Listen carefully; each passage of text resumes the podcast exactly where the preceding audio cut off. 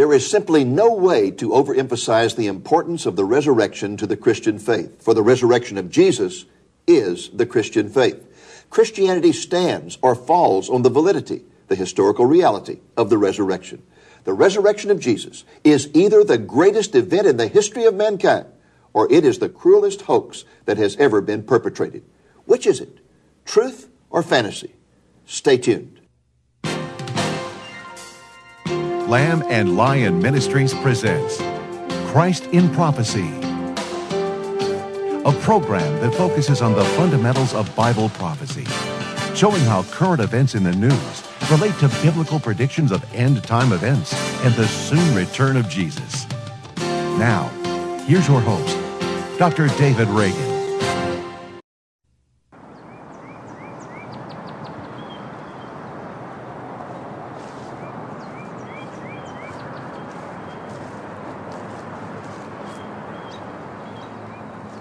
I have a friend in Lexington, Kentucky, who refers to cemeteries as resurrection ground. I like that terminology because the Bible teaches that a day is coming when these graves will open and those who have died with their faith placed in Jesus as Lord and Savior will come back to life and receive glorified, immortal bodies. What a glorious day that will be. The Bible also says that the Christian hope of resurrection is based upon the resurrection of Jesus. The Apostle Paul put it this way in 1 Corinthians 15 If Christ has not been raised, your faith is worthless. Peter makes a similar statement in 1 Peter chapter 1 where he states that the Christian hope is based upon the resurrection of Jesus Christ from the dead. Based on these statements from Scripture, I don't think it is any exaggeration to say that the resurrection of Jesus is the cornerstone of the Christian faith. Christianity stands or it falls on the assertion that Jesus rose from the dead. So, I think it's only proper to ask is there any evidence of the resurrection of Jesus, or must it be accepted by blind faith? And if there is evidence, what is it? For a discussion of those issues, let's return to our studio where my colleague Dennis Pollock is waiting.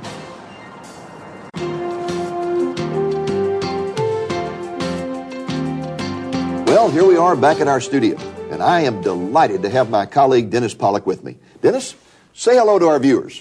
Well, I'll be happy to do that, Dave, but I'd like to say more than just hello. I'd like to take this opportunity to thank you for the support that you've been giving our program.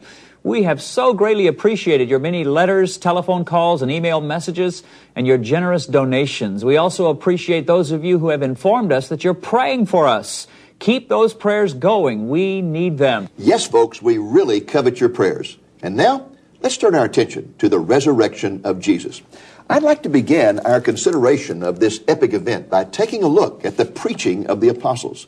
Because the resurrection is the cornerstone of the Christian faith, it was the central theme of the apostles' preaching. We are told, for example, in Acts chapter 4, that with great power the apostles were giving witness to the resurrection of the Lord Jesus. That's right, Dave. And on the day of Pentecost, when the apostle Peter preached the first gospel sermon, the focal point of the message was the resurrection. He boldly proclaimed this man, Jesus of Nazareth, delivered up by the predetermined plan and foreknowledge of God, you nailed to a cross by the hands of godless men and put him to death. And God raised him up again, putting an end to the agony of death, since it was impossible for him to be held in its power. And likewise, the Apostle Paul made it crystal clear that the heart of his gospel message was the resurrection.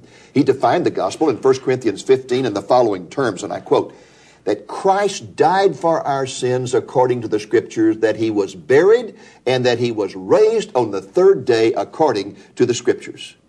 Folks, if you'll turn to the book of Acts and read the sermons recorded there, you will find that the climax of each one is the assertion that Jesus has risen from the dead. It was this breathtaking, miraculous fact that energized and motivated the apostles to preach the gospel fearlessly. There was no doubt about that, Dennis. No doubt whatsoever. Again, the apostles focused on this event because they present the fact of the resurrection as the event that sets Christianity apart from all other world religions. Yes, Dave, the resurrection is the unique stamp of Christianity, for only Christianity claims an empty tomb for its founder. No resurrection has ever been claimed for Abraham, Buddha, Confucius, or Mohammed. Again, as Paul puts it in Romans chapter 1, Jesus was declared the Son of God with power by the resurrection from the dead. In other words, it is the resurrection that validates Jesus as God in the flesh. Folks, there's just no way to get around the fact that the resurrection of Jesus is, e- is either one of the most wicked, vicious, heartless hoaxes ever foisted on the minds of men, or it is the most fantastic truth of history. Amen, Dennis. Amen. It has to be one or the other, truth or fantasy. And I believe it is truth. And you know what? I would like for us to take a look at the overwhelming proof that Jesus really did rise from the dead. But before we do so, let's go to Jerusalem and take a look at the site that many believe may well have been the tomb of Jesus.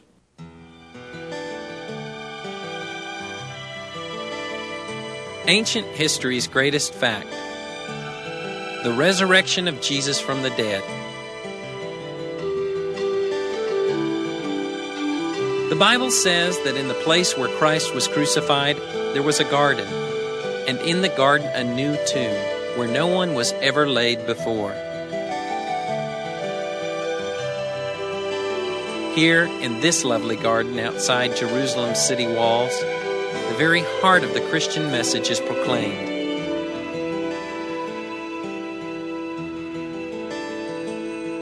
Jerusalem, home to the three great monotheistic faiths, the city where the creator of the universe executed his plan to redeem fallen man.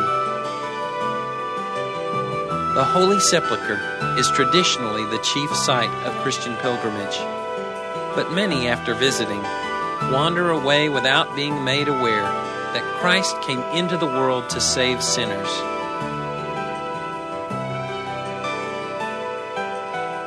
Scripture says Christ suffered outside the gate and that history's greatest sacrificial death took place at Golgotha, the place of the skull.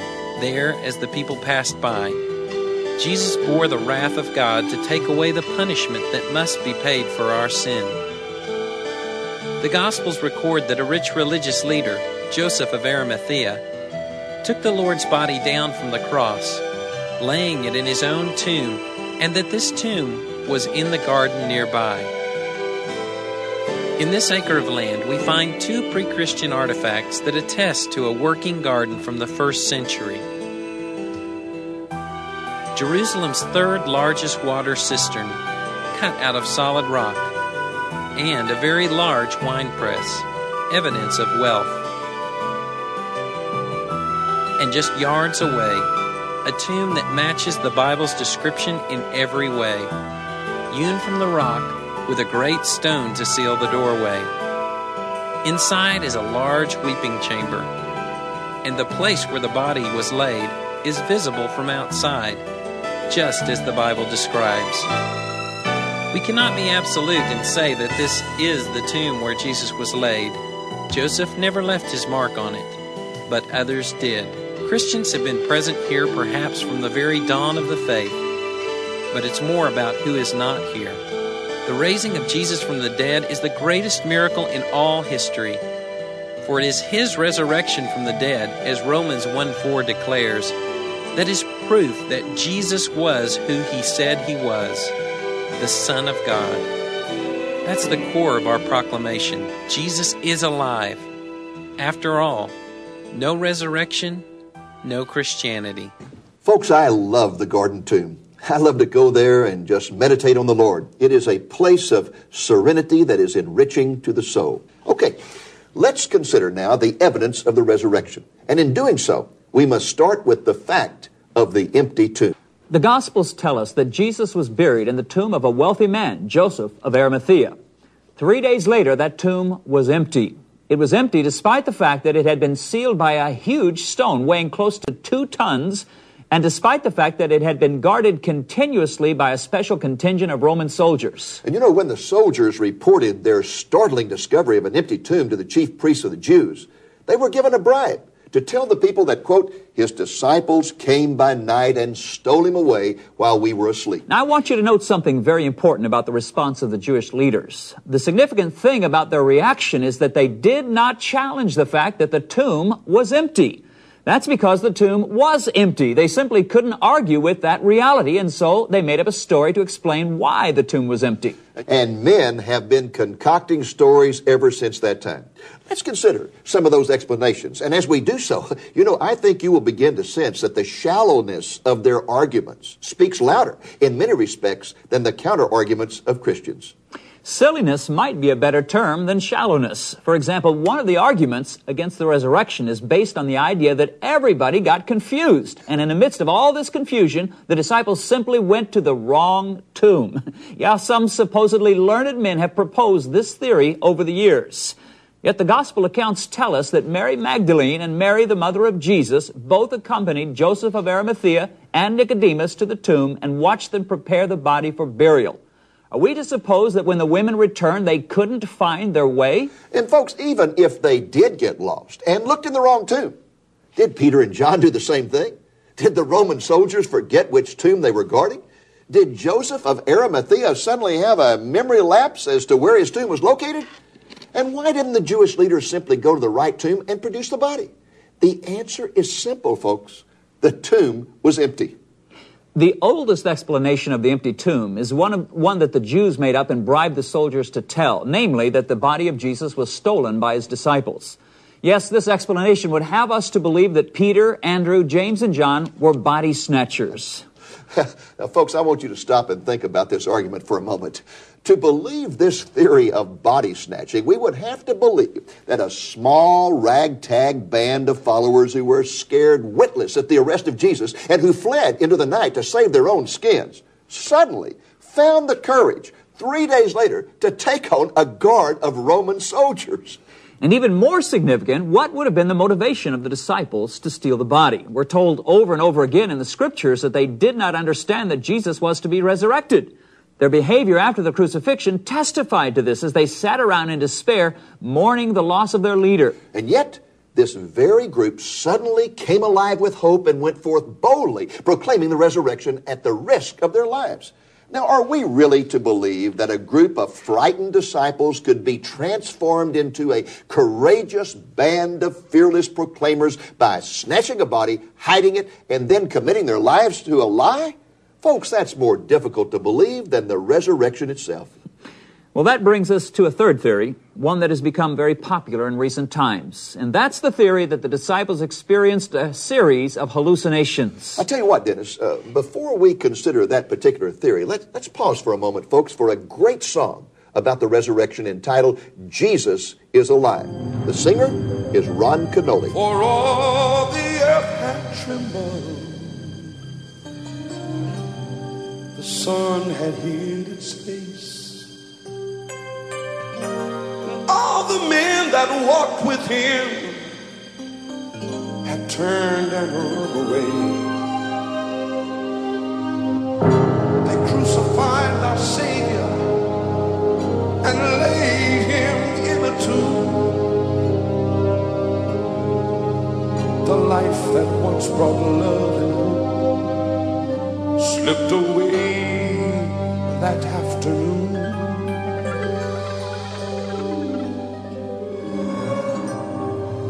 Satan gleamed with pleasure that day at Calvary. For he thought he had won a mighty victory. And like him, the demons of hell began to cheer.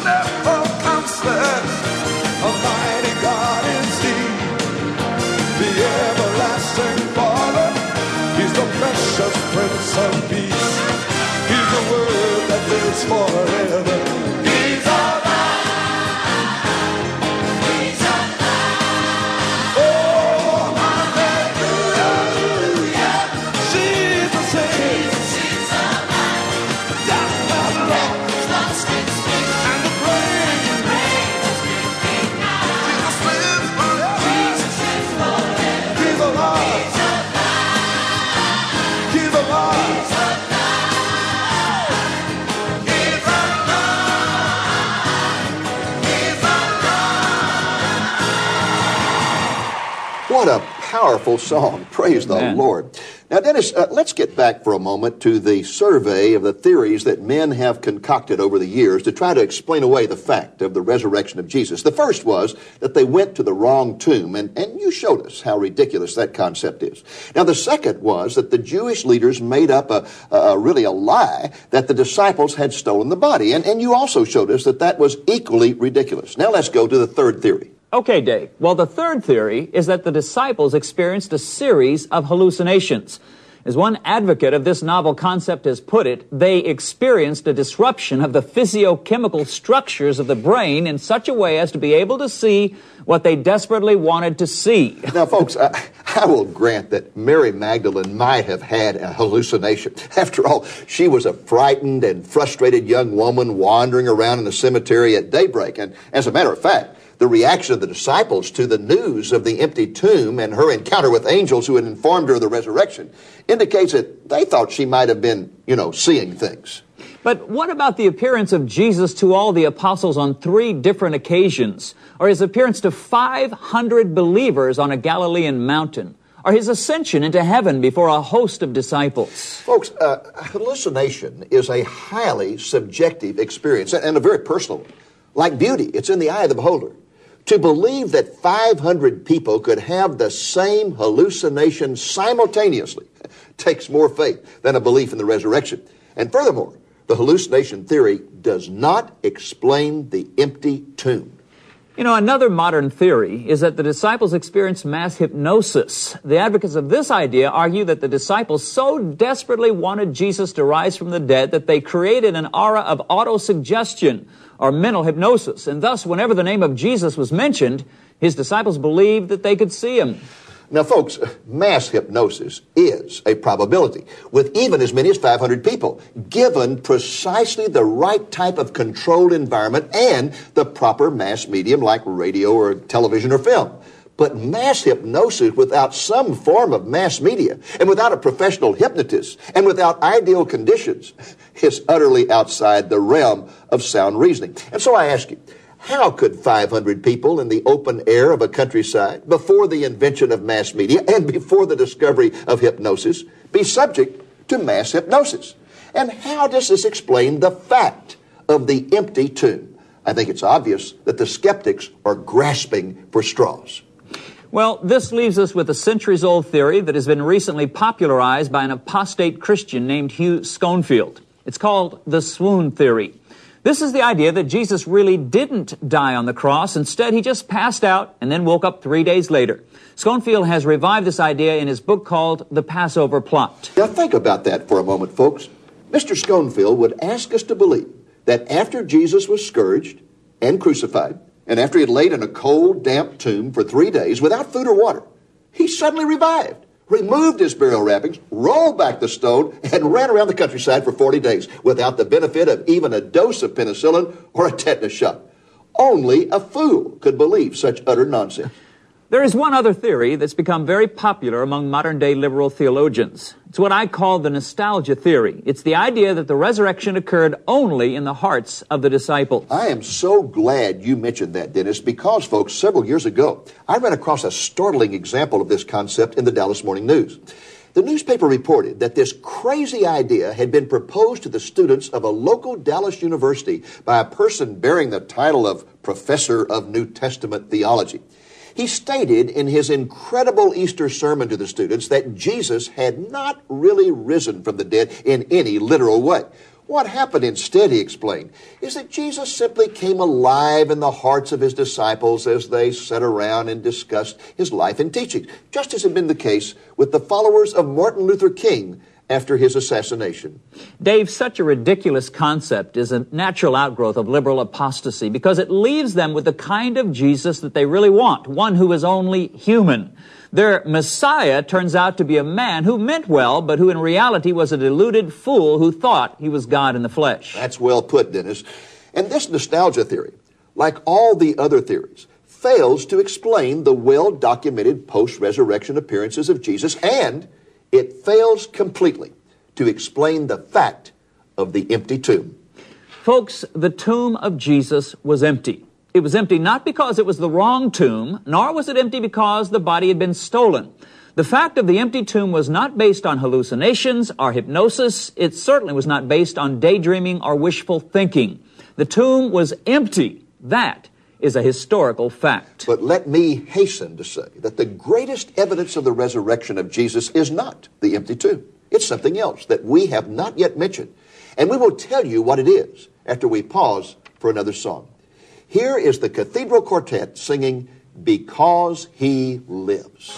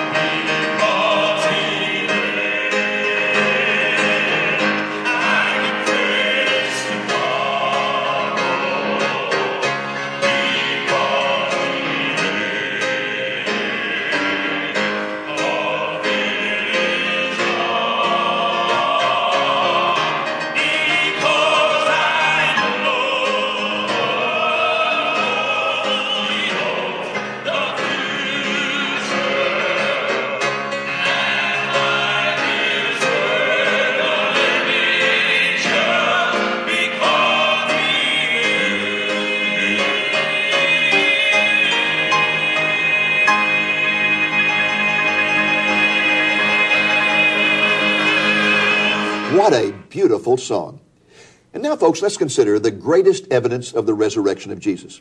As we pointed out earlier, the empty tomb and the post resurrection appearances of Jesus are powerful evidence of the truth of the resurrection.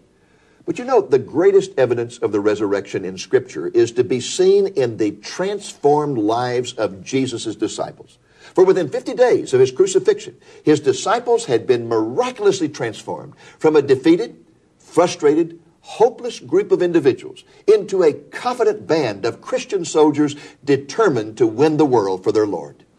Jesus' own brother, James, is a good example of what Dave is talking about. James did not believe in Jesus while he was alive, yet after the resurrection, James became the leader of the church in Jerusalem. Or consider Peter, who denied Jesus three times in a fit of cowardice. He began to proclaim boldly, Jesus Christ the Lord, even before the very Sanhedrin council that had condemned Jesus to death. And then there was a young Christian by the name of Stephen who was stoned to death because of his witness of Jesus. And let's not forget the most ruthless persecutor of the church, Saul of Tarsus. He became the greatest missionary in the history of the church, all because he encountered the risen Lord on the road to Damascus. I ask you, what more evidence could one demand? Well, folks, there is more evidence, and I consider it to be the most convincing evidence of all. I have in mind the way in which people's lives continue to be transformed today through their encounter with a living Jesus. What about you? Have you met Jesus? Have you been born again by placing your faith in Him? Are you ready to face death without fear because you know you will spend eternity with God? Salvation is to be found in a personal relationship with a living Savior. Jesus said, that eternal life is knowing Him. You know, when one of Jesus' disciples named Thomas finally encountered him after the resurrection, he cried out, My Lord and my God. Jesus replied, Because you have seen me, you have believed. Blessed are those who have not seen and yet believe. I challenge you to believe in the risen Jesus. John 20, 31 says that through belief in Jesus, you may have life in his name. Well, that's our program for this week. We pray it's been a blessing to you. Until next week, this is Dave Reagan speaking for Lamb and Lion Ministries saying, Look up, be watchful, for our redemption is drawing near. Dr. Reagan's book, God's Plan for the Ages, contains a comprehensive overview of all aspects of Bible prophecy. It's written in an easy to understand, down to earth style that you'll find appealing. In addition to all the prophecies concerning the first and second comings of the Messiah, it deals with a host of other prophetic questions, such as what happens when you die? What will heaven be like? What's the future of the earth? Where is the United States in prophecy? When is the rapture most likely to occur? Is the Antichrist alive today? Are there signs of the times that are unique to our day and age? The book contains a variety of charts and diagrams which illustrate various aspects of Bible prophecy. When you order a copy of God's Plan for the Ages for a gift of $15 or more today, we'll also send you a free copy of America the Beautiful as a bonus. America the Beautiful is a book about the United States and Bible prophecy. These two books have a value of $25, but are being offered today for a gift of $15 or more. Just mention God's Plan and America the Beautiful, or order number 150. After spending just a few minutes at lamblion.com, you'll discover that Dr. David Reagan's devotion to sound Bible study and his excellent skills as a teacher and communicator for over 25 years have led to the development of one of the best organized and most extensive Bible study websites in the world. Christ in Prophecy is made possible through the faithful and generous support of viewers like you. Please consider making a donation to Lamb and Lion Ministries so that we can continue broadcasting the message of Jesus' soon return. Thank you for joining us on today's Christ in Prophecy, a presentation of Lamb and Lion Ministries, a non denominational ministry dedicated to teaching the fundamentals of biblical prophecy and proclaiming the soon return of Jesus.